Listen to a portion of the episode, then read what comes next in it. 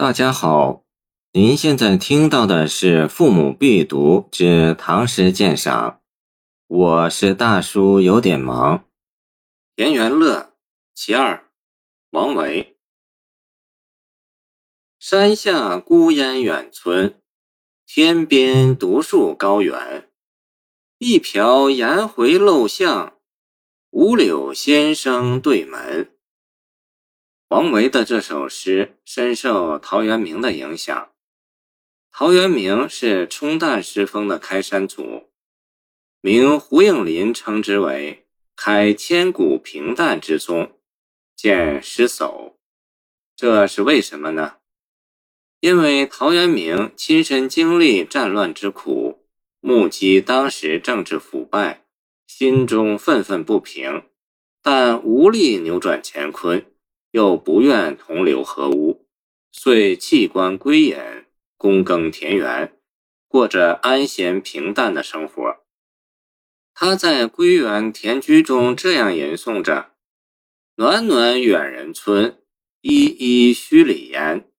狗吠深巷中，鸡鸣桑树颠。”简直是不加修饰，脱口而出，何其朴素，何其平淡。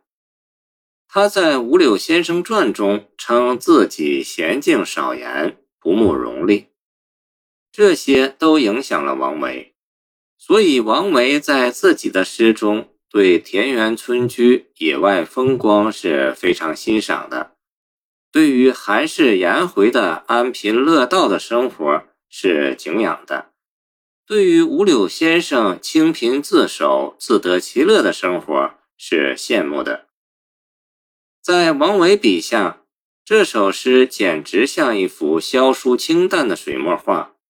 他描绘的是远景，山下非近处山下，乃远处山下。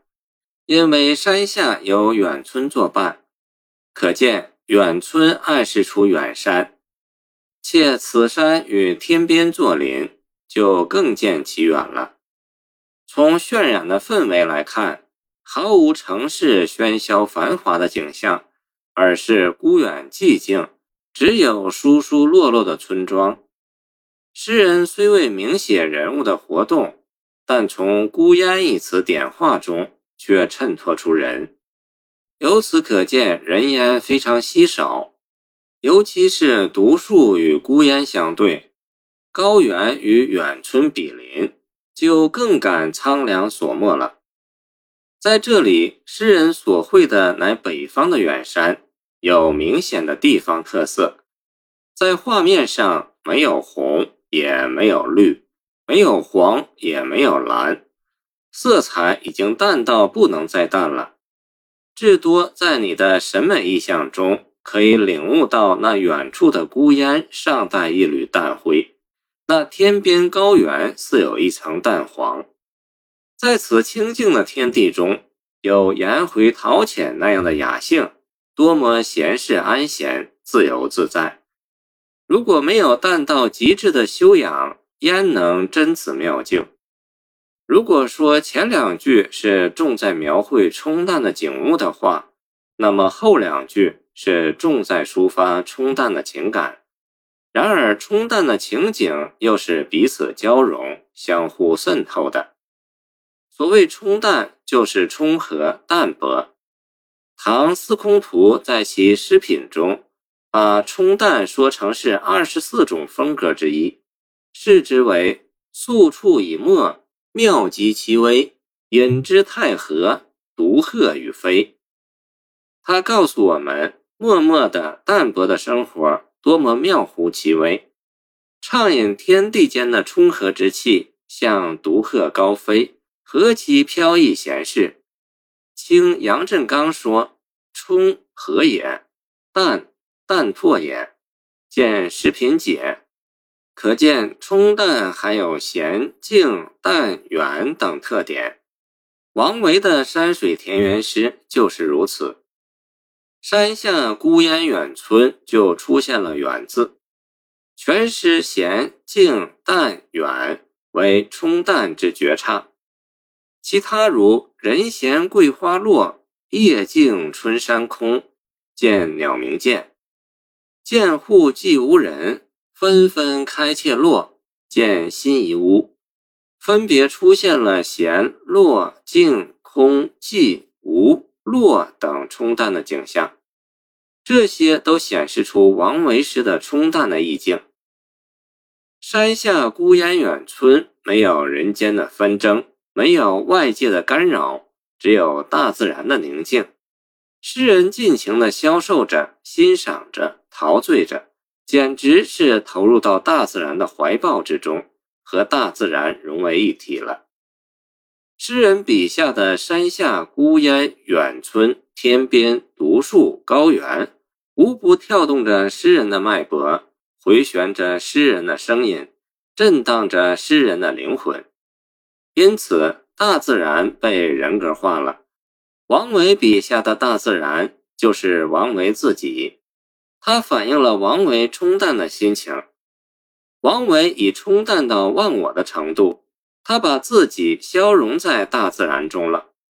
这种消融意味着冲淡，他把主体渗透到客体中，把主体的情思化入客观的景物中。诗人不是超然物外，而是融于物中。诗人所追求的正是这种忘我、无我、有我的空灵境界。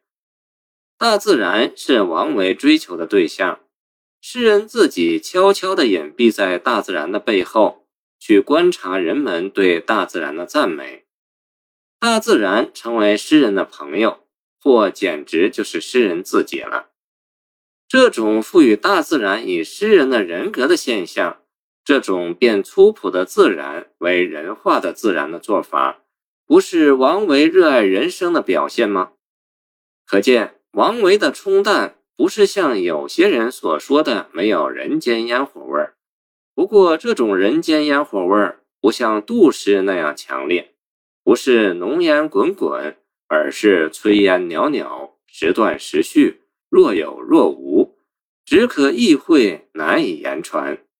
在色彩上，他不用浓墨，不务华艳，而追求消疏淡远；在运笔上，既非精雕细刻，又非粗线勾勒，而是点点染染，意到笔随；在情趣上，不作惊人语，不崇尚夸饰，不出大言，不吞吐日月，不豪情满怀，也不执着于现实，不留意生活的纷争。不关心人事的纠葛，不激动，不悲痛，不狂欢，不愁苦，而是洁身自好，孤身静处，独善其身，寄情山水，吟咏风月，始终保持着内心的平和与淡泊。山下孤烟远村这首诗，就是诗人冲淡心情的写照。谢谢您的收听。欢迎您继续收听我们的后续节目。如果你喜欢我的作品，请关注我吧。